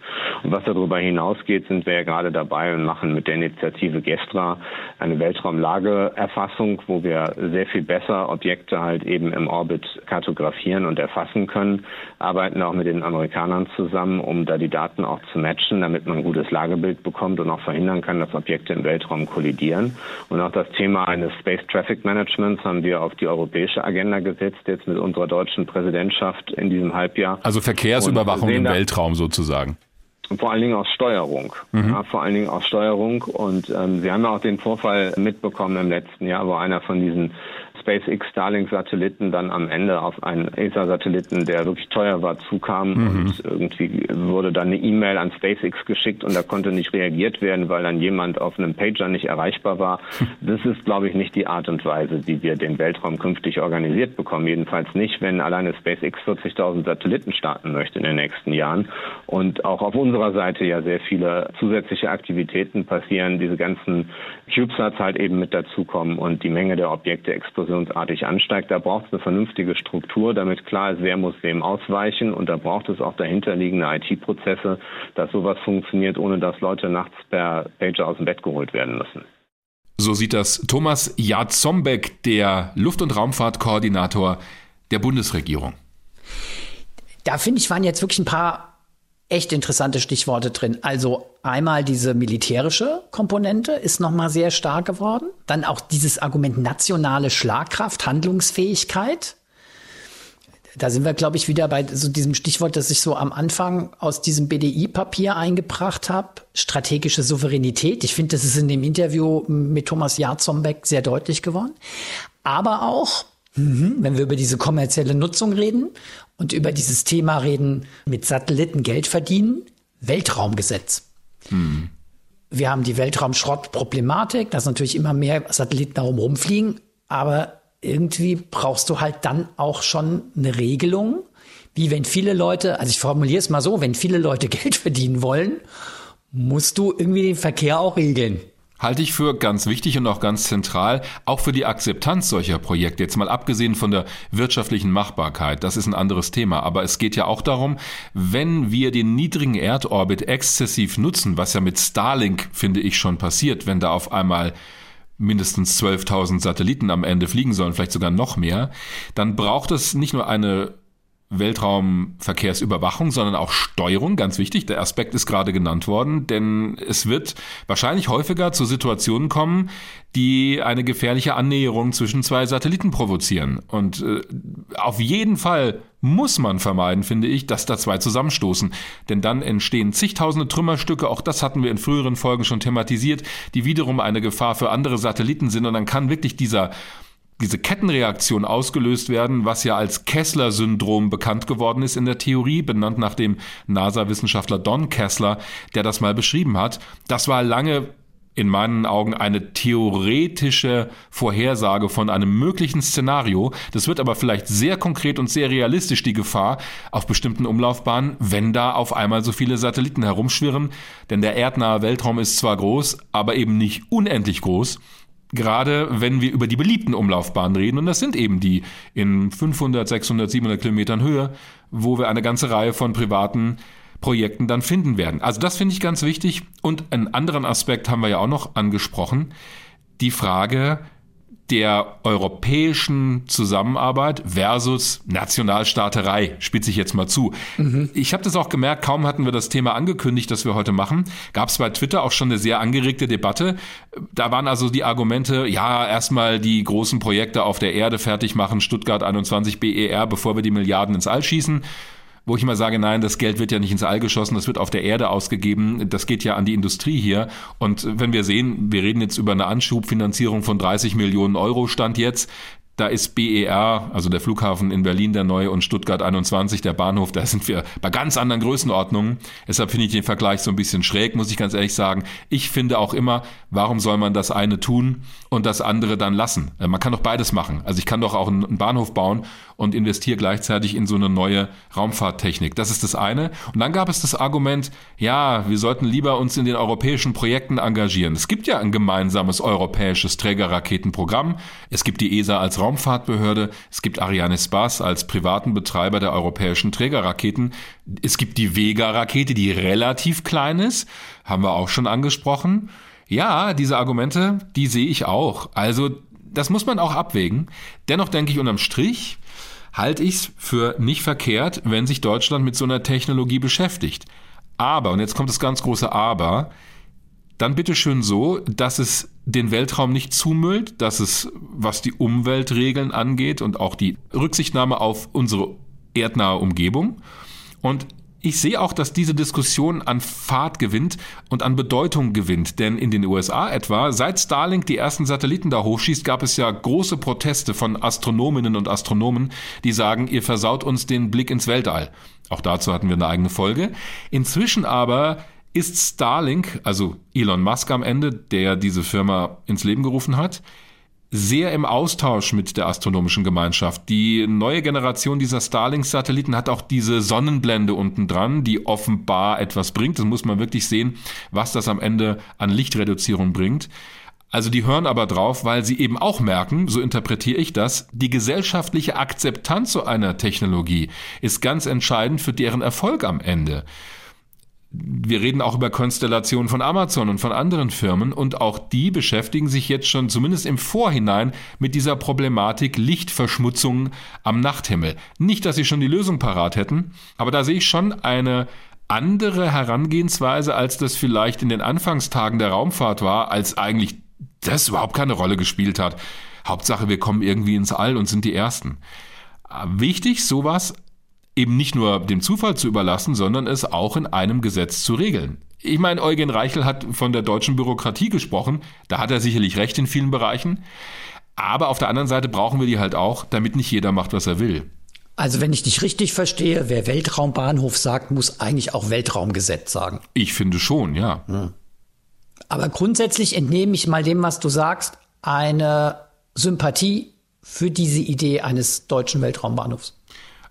Also ich bin da nicht, muss ich ganz ehrlich sagen, nicht ganz entschieden total pro oder total contra, weil ich eben auch, so realistisch bin ich ja auch, die beiden Aspekte sehe. Für mich fehlt da so ein bisschen auch die Faszination, also ach, Satelliten da an die niedrige Erdumlaufbahn zu schießen, ja Gott, kann man machen, ist aber halt eher so ein Wirtschaftsprojekt. Mich faszinieren andere Dinge in der Raumfahrt. Flüge zum Mars, Raumsondenmissionen, solange es diese Projekte nicht kannibalisiert, und da bin ich wieder bei der europäischen Zusammenarbeit. Wir haben ja auch noch andere Dinge in der deutschen Raumfahrt, die wir machen. Es gibt ein eigenes deutsches Raumfahrtprogramm. Wir haben eigene Erdbeobachtungssatelliten und so weiter. Das Deutsche Zentrum für Luft- und Raumfahrt macht eine ganze Menge. Also solange es da nicht ans Eingemachte geht, sondern wie es vorhin der Raumfahrtkoordinator ja auch gesagt hat, so als Technologieförderungsprogramm, wir geben eine Anschubfinanzierung, die Industrie macht das dann auf eigene Kappe weiter und wenn die merken, es lohnt sich nicht, dann wird so eine Startplattform auch ganz schnell wieder auseinandergebaut wahrscheinlich. Also das zu probieren, das wäre jetzt mein Plädoyer. Warum nicht? Wenn es nicht in Konkurrenz zu anderen Vorhaben auf europäischer Ebene steht. Ja, ich meine, es ist viel von Konkurrenz die Rede, die auch gewollt ist. Aber das fände ich schwierig, wenn dann am Ende Gelder abgezogen werden von Projekten, wo wir vielleicht mehr erreichen könnten in gemeinsamer Zusammenarbeit. Dann würde ich sagen, ja, lass es uns doch mal probieren. Warum nicht? Vielleicht gibt es ja wirklich sinnvolle Anwendungen dafür. Und äh, ich könnte mir vorstellen, auf so einer Plattform mit entsprechenden Regelungen und Sicherheitsmaßnahmen, warum nicht?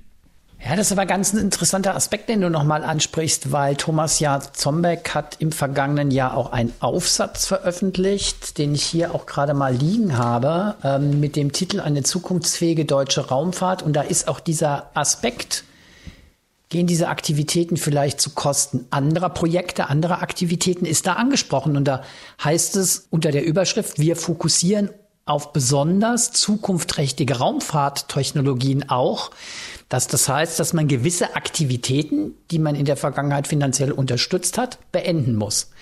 Konkreter wird er da noch nicht in dem Papier. Ich wollte gerade sagen, was immer das genau heißt. Was mag. immer das heißt. Aber da ist ja dieses, da ist ja dieser Aspekt, den du eben schon angesprochen hast, spielt ja schon eine Rolle. Wie wird das Geld verteilt? Also zumindest das öffentliche Geld. Ja. ja, und da bin ich genau bei meinem Punkt. Die Raumfahrt ist ja nicht nur dazu da, Geld zu verdienen. Ja. Das ist ja immer wieder das Ding.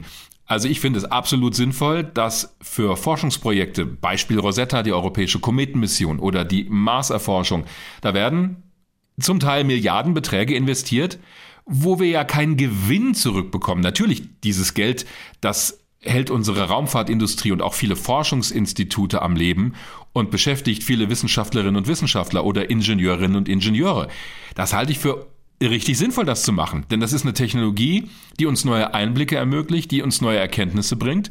Und dafür ist es sinnvoll, Geld auszugeben. Die ganzen anderen Dinge bis hin zu sozialpolitischen Projekten sollte man deswegen nicht lassen. Also ich wehre mich auch immer, das gegeneinander auszuspielen, aber das ist ein anderes Thema.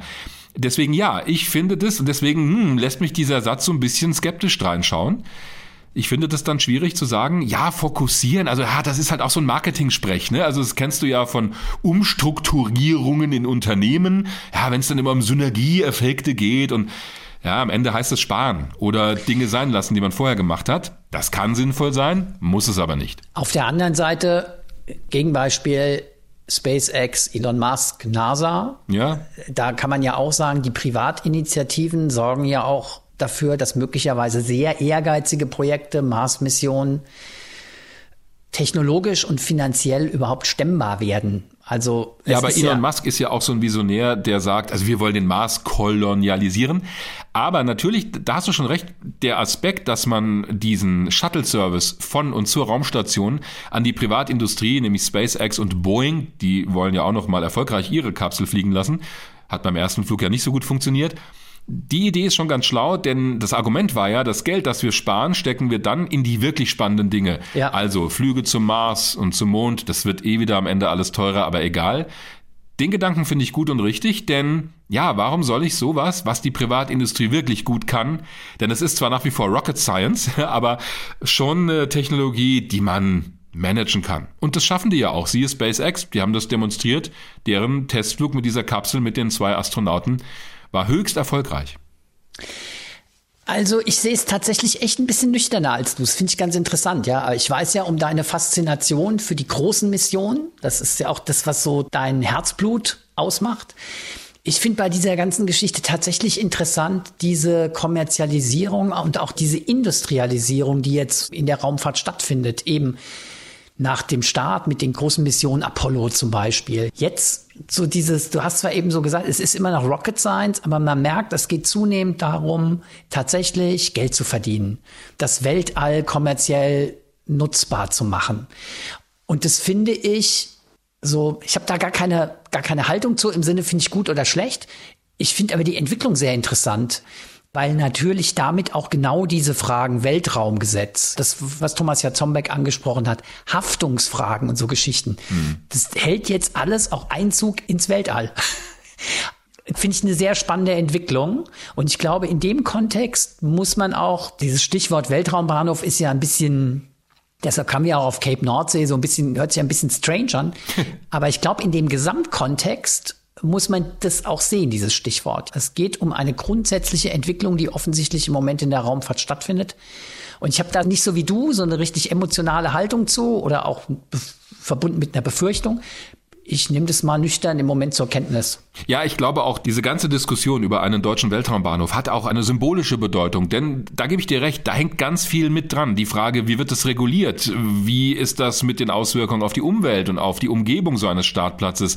Was passiert dann oben im Weltraum? Wo ordnen wir uns da ein? Und hören dann andere Nationen auch auf ein deutsches Weltraumgesetz? Das sollte man eben auch wieder europäisch machen, aber auch da wird ja schon dran gearbeitet auf europäischer Ebene sich da mal klar zu werden. Die ESA das ist da ja sehr aktiv. global sein. Das muss ja eigentlich Am global Ende sein, oder? Müsste es global ja sein. Da Sinn. sind wir da wieder bei den Vereinten Nationen. Ja. Aber du siehst auch, wie schwierig das ist. Deswegen, ja klar. Also diese Nüchternheit, die habe ich da tatsächlich nicht, weil ich auf der einen Seite sage, ja, lass es uns doch mal probieren. Warum nicht? Aber auf der anderen Seite eben auch sehr deutlich sehe, welche Gefahren oder Risiken da drin stecken, wenn der Weltraum jetzt nur noch kommerziell genutzt wird. Das wird nicht so sein. Aber es ist eben mehr als ein Ort, wo du Geld verdienen kannst. Der Weltraum ist auch ein Ort der Faszination, der Erforschung und auch ein Stück Natur. Da hatten wir es bei Starlink von. Mhm. Ja, also den man, den wir erhalten sollten, diesen Ort. Ich meine, den wird es weitergeben, aber wenn wir ihn vollschrotten, dann, und das ist ja das Spannende beim Thema Weltraumschrott und auch der Regulierung von Raumfahrtaktivitäten im positiven Sinne, dass wenn wir es nicht tun, uns die Raumfahrt irgendwann unmöglich gemacht wird in der Nähe der Erde, weil dann so viel Schrott rumfliegt, dass jeder neue Satellit sofort zerstört wird. Das Szenario wird ja in dem Film Gravity durchgespielt, natürlich auf die Spitze getrieben.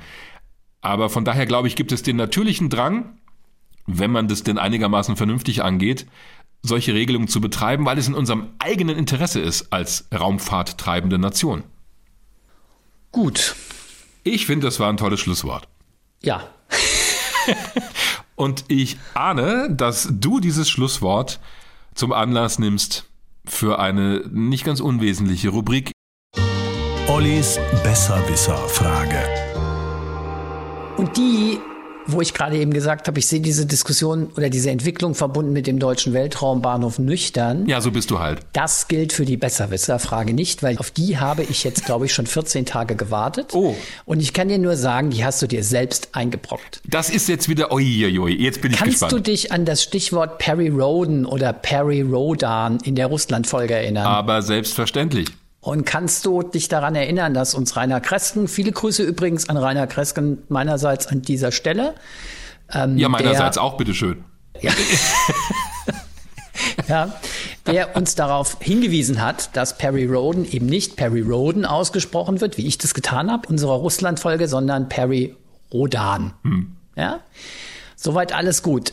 Kannst du dich daran erinnern, dass Rainer Kresken dann auch per Video uns einen Experten zu dieser Thematik präsentiert hat? Ja, super. Und kannst du dich daran erinnern, dass in dem Kontext du in einem Tweet geschrieben hättest, du hättest mir das schon immer gesagt, dass das per Rodan heißt? Und kannst du dich daran erinnern, dass ich dir daraufhin zurückschrieb, darüber wird noch zu reden sein?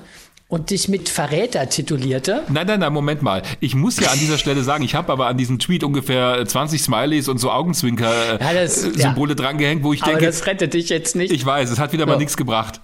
Und jetzt ist der Moment gekommen. Übrigens, es war ja so, es hieß, also in der Redaktion dieses deutschen Peri Rodan Magazins äh, wird ja auch gesagt, sagt Perry Roden, aber die Fans sagen Rodan. Also es das gibt, hat mir total gut gefallen, dieses super. kurze Video, was man auch, glaube ich, noch auf Twitter findet. Ich kann es aber auf jeden Fall nochmal retweeten, wenn jemand nochmal diese, diese Geschichte so ein bisschen nachvollziehen will. So, jetzt bin also, ich aber tatsächlich schon maximal gespannt. Rainer Kresken hat uns einen Perry Rodanianer als kompetenten Zeugen präsentiert, der uns diese Geschichte mit Perry Roden, Perry Rodan erklärt hat.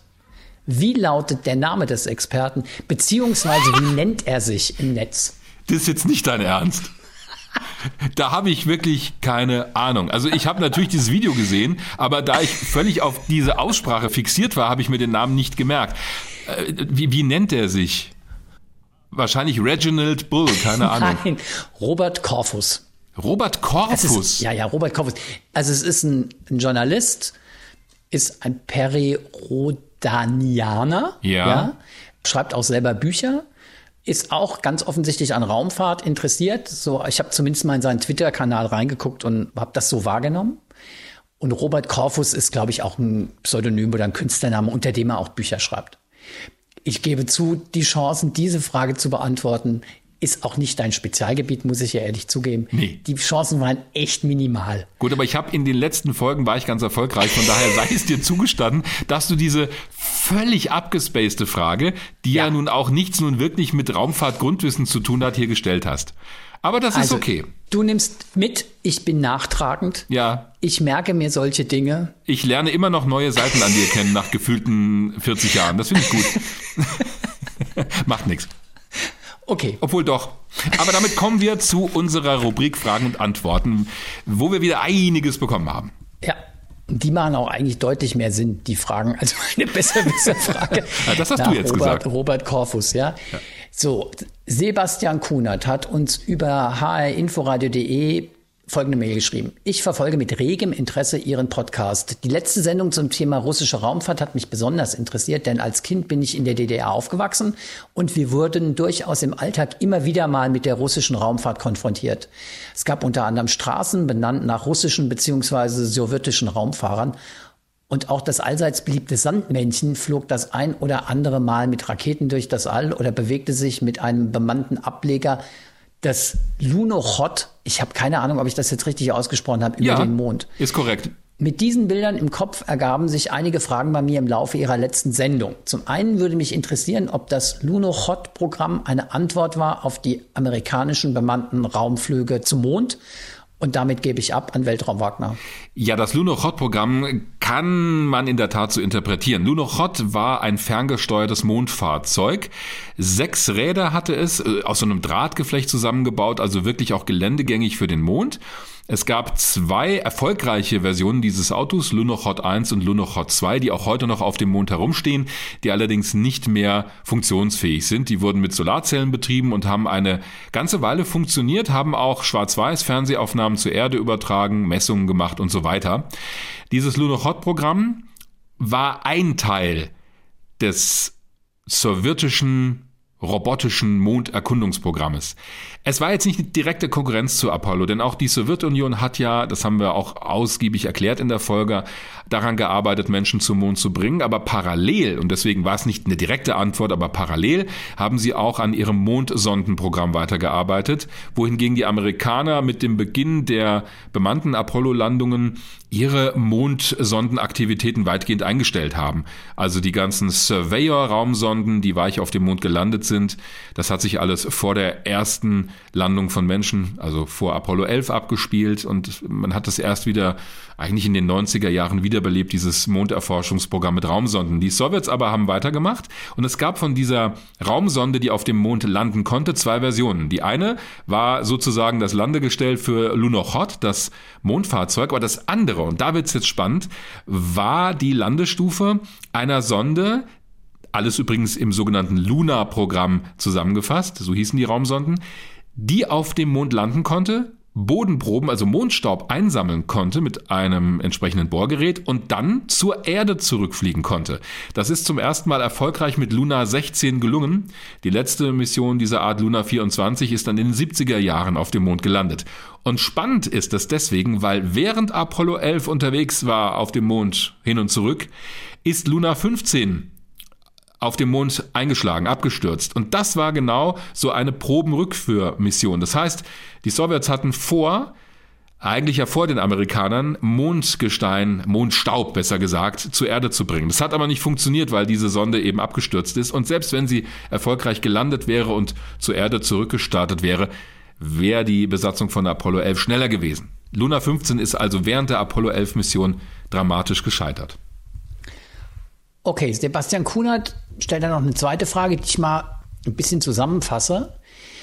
Er schreibt uns, ein anderes scheinbar immer wiederkehrendes Thema sind bei Ihnen im Podcast die freundschaftlichen Verhältnisse und auch der verbindende Aspekt der Raumfahrt zwischen den Nationen. Jetzt schreibt er da weiterhin und fragt, was ich nicht verstehe, ist, warum die Staaten keine Bestrebungen haben, ihre Vorhaben weiter zu bündeln. Also gibt es Bestrebungen seitens der ESA, NASA, CNSA, eine globale Weltraumorganisation zu schaffen, um eben diese, so verstehe ich seine Frage, diesen völkerverbindenden Aspekt noch weiter zu stärken? Ja, da sind wir wieder bei diesem großen Thema nationale Raumfahrt. Aktivitäten versus internationale Zusammenarbeit. Es passiert auf jeden Fall beides, aber im Moment gibt es keine Bestrebung, eine weltweite Raumfahrtagentur oder Raumfahrtbehörde zu gründen. Aber, und da gehe ich tatsächlich etwas optimistischer in die Zukunft als so manch anderer, es gibt ja eine enge Zusammenarbeit auch mit China die ESA zum Beispiel, die Europäische Raumfahrtbehörde, kooperiert ganz offen mit den Chinesen. Jan Wörner, der Generaldirektor der ESA, hat ja auch bei seinem Moon Village, seiner Vision eines ähm, Monddorfes, was ja nicht wirklich ein Dorf sein soll, das hat er uns aber auch schon mal erklärt, hat ja ganz explizit auch China eingeladen. Also da kann jeder mitmachen und jede, die Lust hat, auf dem Mond irgendetwas aufzubauen und Forschung zu betreiben. Also es wird kooperiert. Es gibt auch Zusammenschlüsse von Raumfahrtorganisationen. Ich meine, die internationale Raumstation ist das beste Beispiel, wie die raumfahrttreibende Nationen der Welt oder zumindest ziemlich viele von ihnen so ein Projekt gemeinsam voranbringen können. Und die dritte Frage von Sebastian Kunert führt dieses Thema noch ein bisschen weiter. Da fragt er nämlich, ob sich die USA durch die Privatisierung der Raumfahrt und den damit verbundenen vorwiegenden wirtschaftlichen Interessen, hm, knüpft an an unsere heutige Folge zum Thema Weltraumbahnhof, das Tor zu einer internationalen Zusammenarbeit ein Stück weit geschlossen hat. Denn die NASA sei jetzt ja auch abhängig von Interessen der Firma SpaceX und deren Vorhaben. Ja und nein. Also natürlich gibt die NASA etwas aus der Hand, wenn sie sagt, diesen Shuttle-Dienst zur Raumstation, das betreiben wir nicht mehr selbst, unsere Astronautinnen und Astronauten da hoch und runter zu fliegen, sondern das soll bitte schön SpaceX oder Boeing machen. Aber auf der anderen Seite ist man ja schon noch selbst dabei und kooperiert da auch mit anderen Ländern. Wichtiges Beispiel, die nächsten Flüge zum Mond mit der NASA-Rakete SLS und der Orion-Raumkapsel, die werden in enger Zusammenarbeit mit den Europäern stattfinden. Also die Europäische Raumfahrtorganisation ESA baut ein wichtiges Teil für dieses Raumschiff, nämlich das Service-Modul mit der Lebenserhaltung, also mit den Vorräten an Sauerstoff, mit dem Treibstoff, mit dem Triebwerk, der Lageregelung, der Stromerzeugung. Und die eigentliche Raumkapsel wird in den USA gebaut. Auch bei der Erforschung des Mars arbeiten ESA und NASA eng zusammen. Übrigens auch die ESA zusammen mit Roskosmos, der russischen Raumfahrtagentur. Bei ExoMars zum Beispiel, da starten die Russen, also die Russen stellen die Trägerrakete zur Verfügung und die Europäer bauen die Raumsonde zum Beispiel. Auch bei diesem Stichwort Sample Return, also die Rückführung von Bodenproben vom Mars zur Erde, Das wird nur zusammen mit ESA und NASA laufen. Also daran wird schon konkret gearbeitet. Deshalb sehe ich nicht so richtig eine Konkurrenz darin, wenn man sagt, die NASA macht sich jetzt abhängig von dem, was die Privatfirmen wollen. Nee, nee, die entscheiden das schon auch noch selbst, gerade bei der Erforschung des Weltraums und der Planeten. Und da wird übrigens auch aus finanziellen Gründen ganz klar sehr eng mit anderen Ländern zusammengearbeitet. Stefan Werner aus Petersberg hat uns auch eine Mail geschickt und das finde ich ganz interessant, weil der äh, stellt eine Frage, der Stefan Werner, zu einer der ersten Folgen, die wir gemacht haben mit Weltraum Wagner, wo es um alternative Antriebssysteme ging und wo auch unter anderem, da kann ich mich auch noch gut dran erinnern, die Idee des Antriebs mit kleinen Atombomben präsentiert wurde. Ja, das berühmte Projekt Orion hieß auch so wie die Raumkapsel, aber war was ganz anderes. Und er schreibt jetzt dazu, nach seinem physikalischen Verständnis ist ihm nicht so richtig klar, wie das funktionieren soll mit diesen Atomexplosionen als Raketenantrieb, denn eine Atomexplosion im Vakuum müsste doch einen sehr viel kleineren Effekt haben. Es entstünden zwar enorme Hitze und Strahlung, da es aber keine Luft gibt, die erwärmt werden kann, käme es doch nach seinem Verständnis auch nicht zu einer Druckwelle, die dann die Beschleunigung herstellen soll. Jetzt fragt er, macht er da einen Denkfehler? Oder ist das echt ein Problem? Grundsätzlich hat er natürlich recht. Also eine Atomexplosion im All erzeugt keine Druckwelle, wie wir das von der Erde kennen, weil es ja kein Medium gibt, das zusammengepresst oder zu allen Seiten weggeschleudert werden könnte. Aber er spricht die geringe Masse dieser Kernsprengsätze an. Die ist gar nicht so gering, wie wir vielleicht denken sollten. Denn in diesem Buch, was ich damals auch erwähnt habe, Project Orion, da werden diese verschiedenen Entwürfe vorgestellt und da ist von Sprengladungen, wohlgemerkt eine einzige, die ein Gewicht haben von 150 Kilo bis rund 500 Kilogramm die Rede. Und es müssen ja für einen Flug zum Mars Tausende oder mehrere hundert dieser Ladungen je nach Größe verwendet werden. Das ist das eine. Das heißt, man hat schon eine gewisse Masse, die dann als Grundlage für die Kernexplosion, für die Kernspaltung dient. Das ist es ja. Da wird ja eine Atombombe gezündet. Also das Material, was da entsteht, das wird mit hoher Geschwindigkeit und viel Energie in alle Richtungen weggeschleudert und trifft dann eben auf der einen Seite auf diese Prallplatte des großen Raumschiffes. Das ist ja die Idee, dass man das Raumschiff mit Hilfe von Atomexplosionen, die in sehr kurzer Folge hinter dem Raumschiff passieren, antreibt. Äh, natürlich geht da auch eine Menge Energie und Schubkraft verloren, denn wo das Raumschiff nicht ist, wird ja auch Material hingeschleudert, aber das verpufft dann halt. Dennoch reicht es aufgrund der gewaltigen Energie, die bei so einer Kernreaktion frei wird, aus, um das Raumschiff nach vorne oder wohin auch immer zu schleudern. Okay, die nächste Frage kommt von Rainer Johann Groß, der uns auch eine Mail geschrieben hat. Er ist Komponist und Lehrer für musikalische Früherziehung und hat in diesem Zusammenhang ein Mini-Musical geschrieben. Ein Lied daraus versucht den Kindern unser Sonnensystem zu erklären. Gibt es bei YouTube. Hat er noch mit dazu geschrieben. So, der hat jetzt eine Frage geschrieben, die muss ich vorlesen, weil verstehe ich ehrlich gesagt die Frage schon kaum weil ich einfach in Physik echt eine totale Niete gewesen bin. Also er hat auch eine Frage zum Thema exotische Antriebe. Und die Frage lautet folgendermaßen. Stichwort Raumkrümmung, wie bei Raumschiff Enterprise und dem Warp-Antrieb. Dadurch könnte ja eine lange Strecke abgekürzt werden, so die Theorie. Angenommen, ich hätte gerade eine spezielle Opernaufführung in Mainz gesehen und wollte sie mit einer Aufführung auf einem anderen Planeten einer fernen Galaxis vergleichen. Mit Raumkrümmung könnte ich zeitnah diesen Planeten mit seiner Opernaufführung erreichen. Es könnte aber passieren, dass ich keine Eintrittskarte mehr erhalten würde. Okay, denn alle anderen Besucher der Mainzer Oper würden durch diese Raumkrümmung zwangsweise auch in diese ferne Galaxis geschickt. Ich meine, Einzelreisen in verschiedene Richtungen wie bei Star Trek wären doch nicht möglich. Die Raumkrümmung würde nur eine Richtung, ein Ziel vorgeben? Fragezeichen. Ich gebe echt zu, ich bin ein bisschen lost. Ja, ich habe die Frage auch dreimal lesen müssen. Und bei dem Stichwort, es, kann, passi es kann passieren, dass er keine Eintrittskarten mehr bekommt. Könnten wir jetzt sagen, ja klar, das ist in Zeiten von Corona auch schwierig, aber ich glaube, es geht tatsächlich um was anderes. Also, da reden wir jetzt über Science Fiction, ganz klar, denn der Warp-Antrieb ist ja aus verschiedenen Gründen sowieso nicht so umsetzbar wie bei Raumschiff Enterprise, so wie wir die Physik heute zumindest verstehen.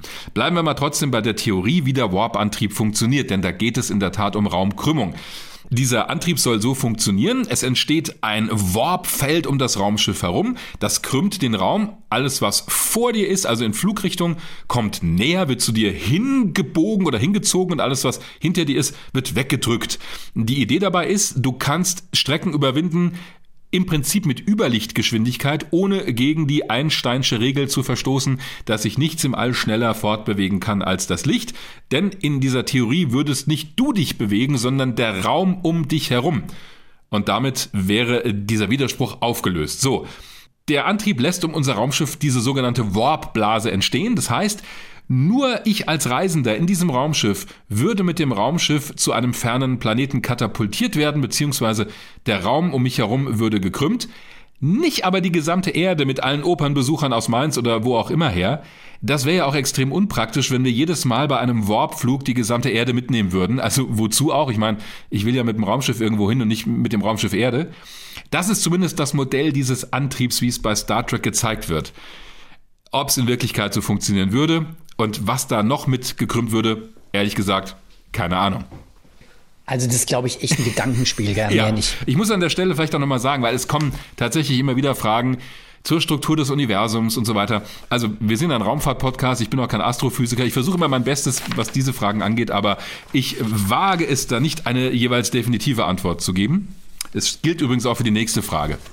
Ja, die kommt von Frank.e.